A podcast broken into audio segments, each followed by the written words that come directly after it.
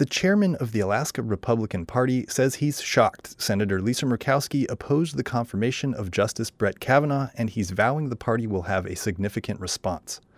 Tuckerman Babcock says he'll leave it to the party's state central committee to decide what action to take against the Republican senator.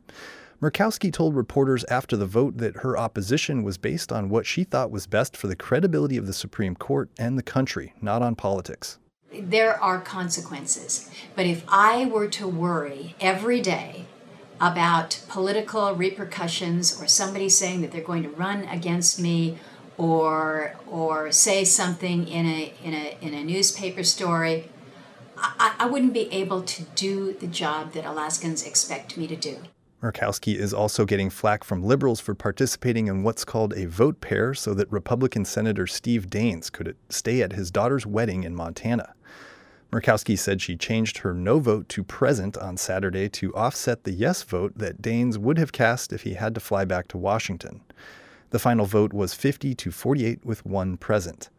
Murkowski says her vote pair didn't affect the outcome and was a gesture toward the civility she'd like to see more of in the Senate every little small baby step that we can take to be more civil and more gracious and more generous with one another makes us better senators and it makes us better human beings. Murkowski is not up for re election until 2022.